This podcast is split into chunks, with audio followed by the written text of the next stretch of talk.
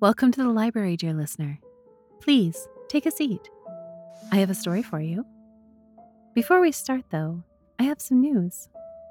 Until October 10th, we're offering our exclusive Halloween themed stickers to patrons at the $5 level. I adore these designs, and I hope you will too. As a token of our appreciation, you'll receive these, along with our sincere gratitude. Your support means the world to us, especially as a small production like ours. With that all said, settle in. This is The Sign of the Four by Sir Arthur Conan Doyle. Chapter 8 The Baker Street Irregulars.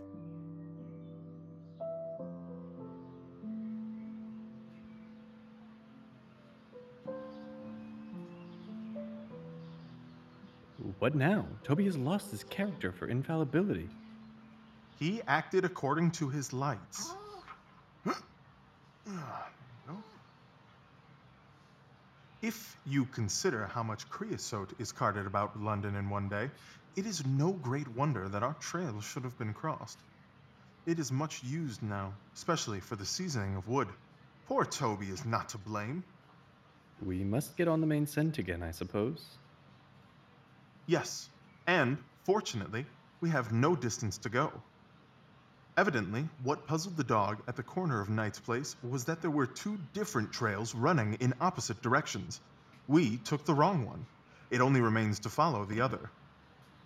We will take him back to where the trail diverges. We must take care that he doesn't bring us to the place where the creosote barrel came from.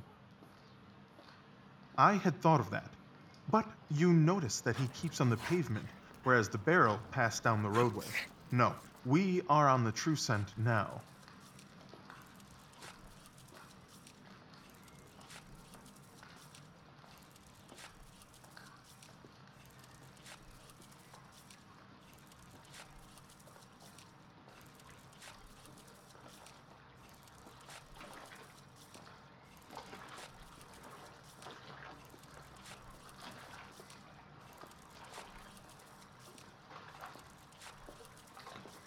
It tended down towards the riverside, running through Belmont Place and Princes Street. At the end of Broad Street, it ran right down to the water's edge, where there was a small wooden wharf.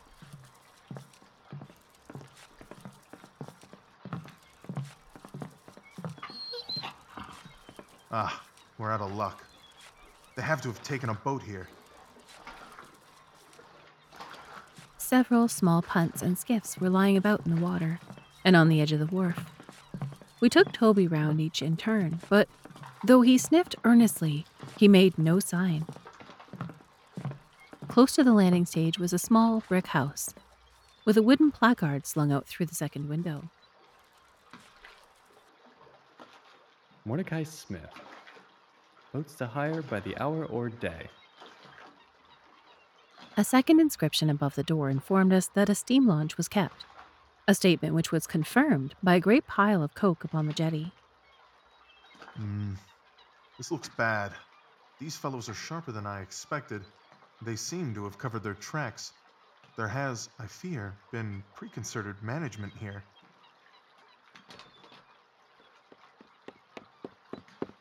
You come back and be washed, Jack. Come back, you young imp.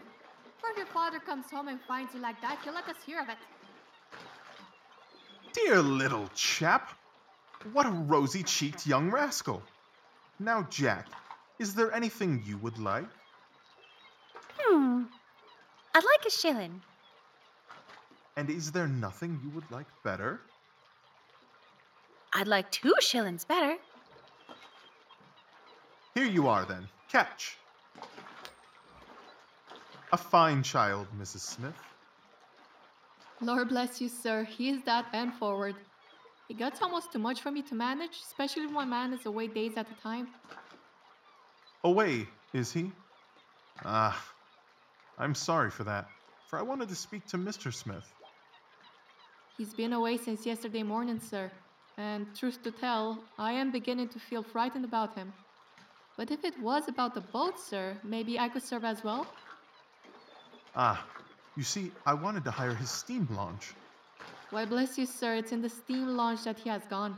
That's what puzzles me. for I know there ain't more coals in her than would take her to about Woolwich and back.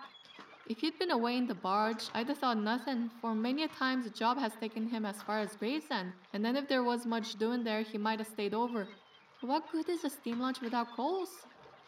He might have bought some at the wharf down the river. He might, sir, but it weren't his way. Many a time I've heard him call out the prices they charge for a few odd bags. Besides, I don't like that wooden legged man with his ugly face and outlandish talk. What did he want always knocking about here for? A wooden legged man? Yes, sir, a brown, monkey faced chap that's called more than once for my old man. It was him that roused him up yesternight, and what's more, my man knew he was coming, for he had steam up in the launch. I tell you straight, sir, I don't feel easy in my mind about it. But, my dear Mrs. Smith, you are frightening yourself about nothing. How could you possibly tell that it was the wooden legged man who came in the night? I don't quite understand how you could be so sure. His voice, sir. I knew his voice, which is kind of thick and foggy. He tapped at the window, about three it would be. Show a leg, matey, says he. Time to turn out guard. Old man woke up Jim, that's my eldest, and away they went without so much as a word to me. I could hear the wooden leg clacking on the stones. And was this wooden legged man alone? Couldn't say, I'm sure, sir. I didn't hear no one else. I'm sorry, Mrs. Smith, for I wanted a steam launch and I have heard good reports of the. Let me see, what is her name? The Aurora, sir. Ah, she's not that old green launch with a yellow line, very broad in the beam? No, indeed. She's as trim a little thing as any on the river. She's been fresh painted black with two red streaks. Thanks. I hope that you will hear soon from Mr. Smith. I'm going down the river, and if I should see anything of the Aurora, I shall let him know that you are uneasy. A black funnel, you say? No, sir, black with a white band. Ah, of course. It was the sides which were black. Good morning, Miss Smith. There's a boatman here with a wherry, Watson. We shall take it and cross the river.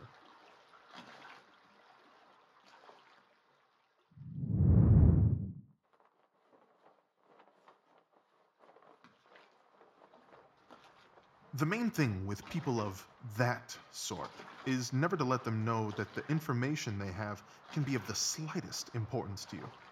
If you do, they will instantly shut up like an oyster.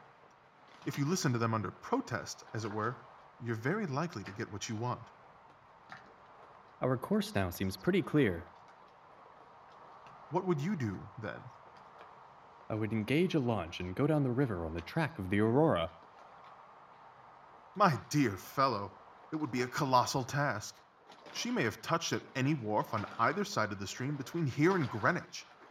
Below the bridge, there is a perfect labyrinth of landing places for miles. It would take you days and days to exhaust them, if you set about it alone. Employ the police then. No, wrong again. I shall probably call Athelney Jones in at the last moment. He's not a bad fellow, and I should not like to do anything which would injure him professionally. But I have a bit of a fancy for working it out myself, now that we've gone so far. Could we advertise then, asking for information from wharfingers? Worse and worse, have you no good ideas? Our men would know that the chase was hot at their heels, and they would be off out of the country. As it is, they're likely enough to leave. But as long as they think they are perfectly safe, they will be in no hurry. Jones's energy will be of use to us there, for his view of the case is sure to push itself into the daily press, and the runaways will think that everyone is off on the wrong scent. What are we to do then? Take this hansom, drive home, have some breakfast, and get an hour's worth of sleep. Maybe then you might provide to me an insight that will be useful. It is quite on the cards that we may be afoot again tonight. Stop at a telegraph office, cabby! We will keep Toby, for he may be of use to us yet.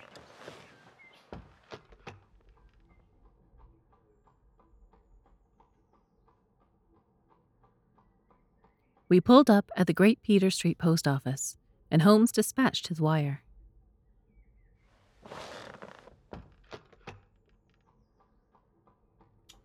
Whom do you think that is to? I'm sure I don't know. You remember the Baker Street division of the Detective Police Force, whom I employed in the Jefferson Hope case? Well, This is just the case where they might be invaluable. If they fail, I have other resources, but I shall try them first. That wire was to my dirty little lieutenant, Wiggins, and I expect that he and his gang will be with us before we have finished our breakfast. It was between 8 and 9 o'clock now, and I was conscious of a strong reaction after the successive excitements of the night. I was limp and weary, befrogged in mind and fatigued in body. I had not the professional enthusiasm which carried my companion. Nor could I look at the matter as a mere abstract, intellectual problem. As far as the death of Bartholomew Sholto went, I had heard little good of him, and could feel no intense antipathy to his murderers. The treasure, however, was a different matter. That, or part of it, belonged rightfully to Miss Morstan.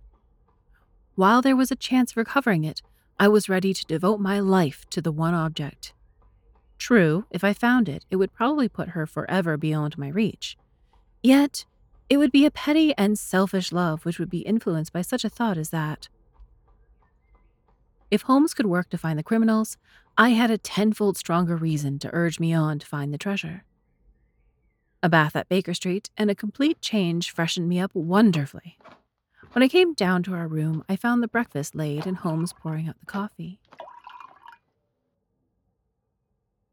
Here it is. The energetic Jones and the ubiquitous reporter have fixed it up between them. But you have had enough of the case. Better have your ham and eggs first.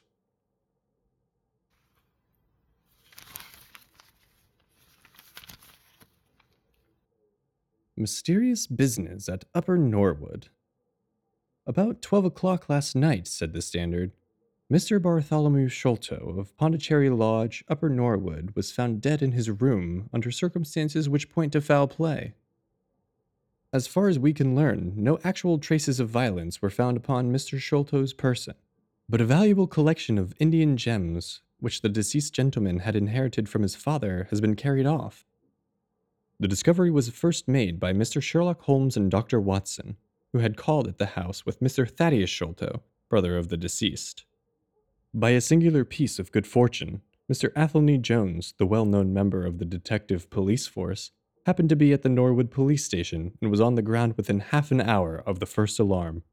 His trained and experienced faculties were at once directed towards the detection of the criminals, with the gratifying result that the brother, Thaddeus Sholto, has already been arrested, together with the housekeeper, Mrs. Bernstone, an Indian butler named Lal Rao, and a porter or gatekeeper named McMurdo. It is quite certain that the thief or thieves were well acquainted with the house, for Mr. Jones's well-known technical knowledge and his powers of minute observation have enabled him to prove conclusively that the miscreants could not have entered by the door or by the window, but must have made their way across the roof of the building, and so through a trap door into a room which communicated with that in which the body was found. This fact, which has been very clearly made out, proves conclusively that it was no mere haphazard burglary. The prompt and energetic action of the officers of the law shows the great advantage of the presence on such occasions of a single vigorous and masterful mind. We cannot but think that it supplies an argument to those who would wish to see our detectives more decentralized and so brought into closer and more effective touch with the cases which it is their duty to investigate. Isn't it gorgeous? What do you think of it? I think that we have had a close shave ourselves of being arrested for the crime. So do I. I wouldn't answer for our safety now, if he should happen to have another of his attacks of energy.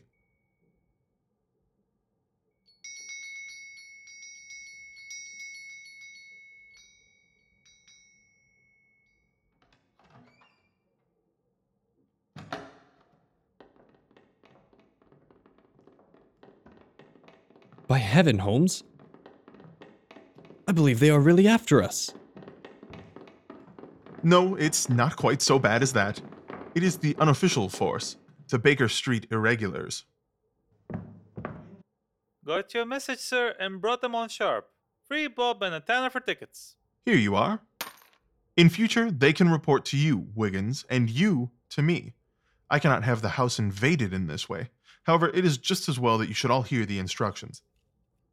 I want to find the whereabouts of a steam launch called the Aurora. Owner Mordecai Smith, black with two red streaks, funnel black with a white band. She's down the river somewhere. I want one boy to be at Mordecai Smith landing stage opposite Millbank to say if the boat comes back. You must divide it out amongst yourself and do both banks thoroughly. Let me know the moment you have news. Have I made myself clear to you? Yes, Governor. The old scale of pay, and a guinea to the boy who finds the boat. Here's a day in advance. Now, off you go!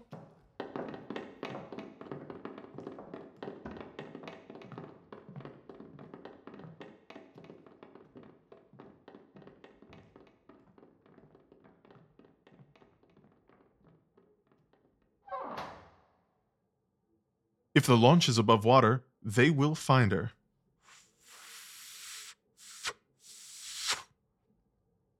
They can go everywhere, see everything, overhear everyone. I expect to hear before evening that they have spotted her. In the meanwhile, we can do nothing but await results.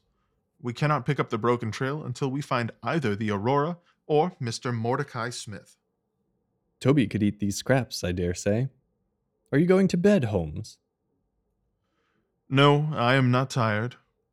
I have a curious constitution. I never remember feeling tired by work, though idleness exhausts me completely. I am going to smoke and to think over this queer business to which my fair client has introduced us. If ever a man had an easy task, this of ours ought to be. Wooden legged men are not so common, but the other man must, I should think, be absolutely unique. That other man again. I have no wish to make a mystery of him, to you, anyway. But you must have formed your own opinion, worthless as it may be.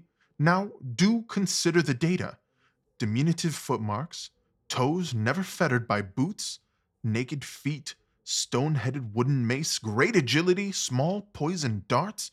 What do you make of all this? An aboriginal.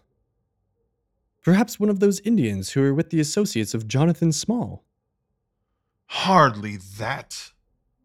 Watson, when I first saw the signs of strange weapons, I was inclined to think so, but the remarkable character of the footmarks caused me to reconsider my views. Some of the inhabitants of the Indian peninsula are small men, but none could have left such marks as that. The Hindu have long and thin feet, the sandal wearing Mohammedan has the great toe well separated from the others because the thong is commonly passed between. These little darts, too, could only be shot in one way from a blowpipe. Now then, where are we to find our aboriginal? South America?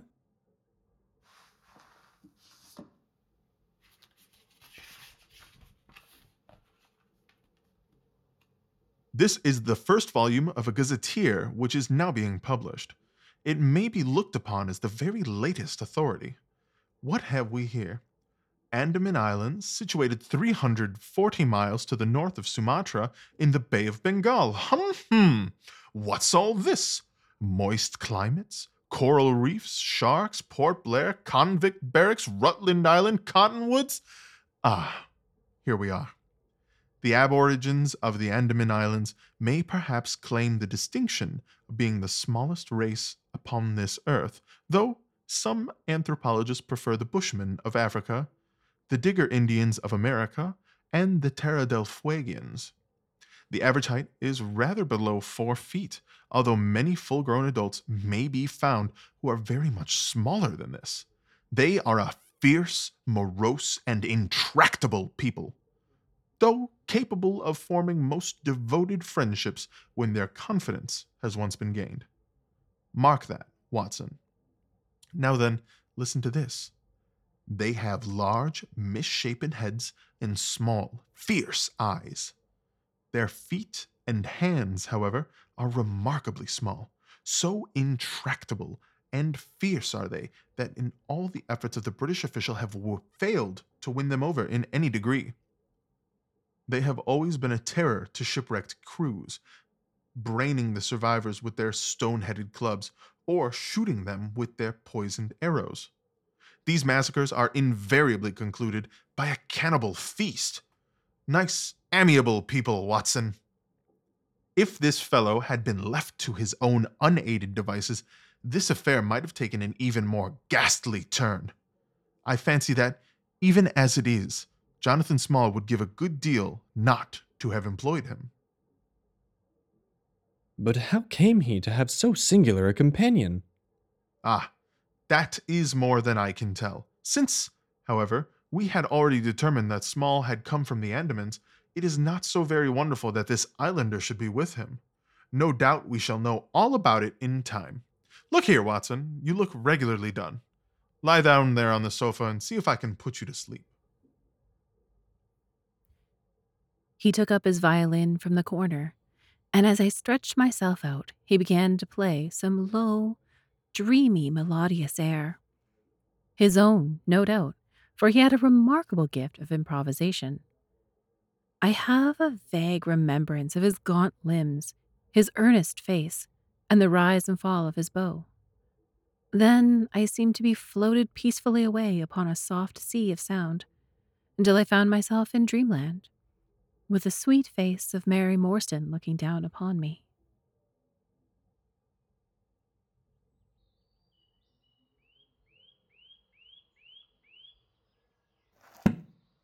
And that is all for this week. Thank you so much for joining us. If you would like, the tea room is open for you on Patreon. You'll get each episode early and ad free. And until October 10th, stickers. Today's episode featured the talents of Joshua as Sherlock, Paul as Watson, Maddie as Mrs. Smith and Wiggins, Mihai as the Irregulars leader, and me, Willow, as your narrator. Links will be in the show notes. Until next week, take care, and we'll see you soon. It was late in the afternoon when the professor and I took our way towards the east, whence I knew Jonathan was coming. Jonathan Harker has asked me to note this, as he says he is hardly equal to the task, and he wants an exact record kept. Dear Madam Mina, I have read your husband's so wonderful diary. Strange and terrible as it is, it is true. I will pledge my life on it. God preserve my sanity, for to this I am reduced. Safety and the assurance of safety are things of the past. I am in hopes that I shall see more of you at Castle Dracula.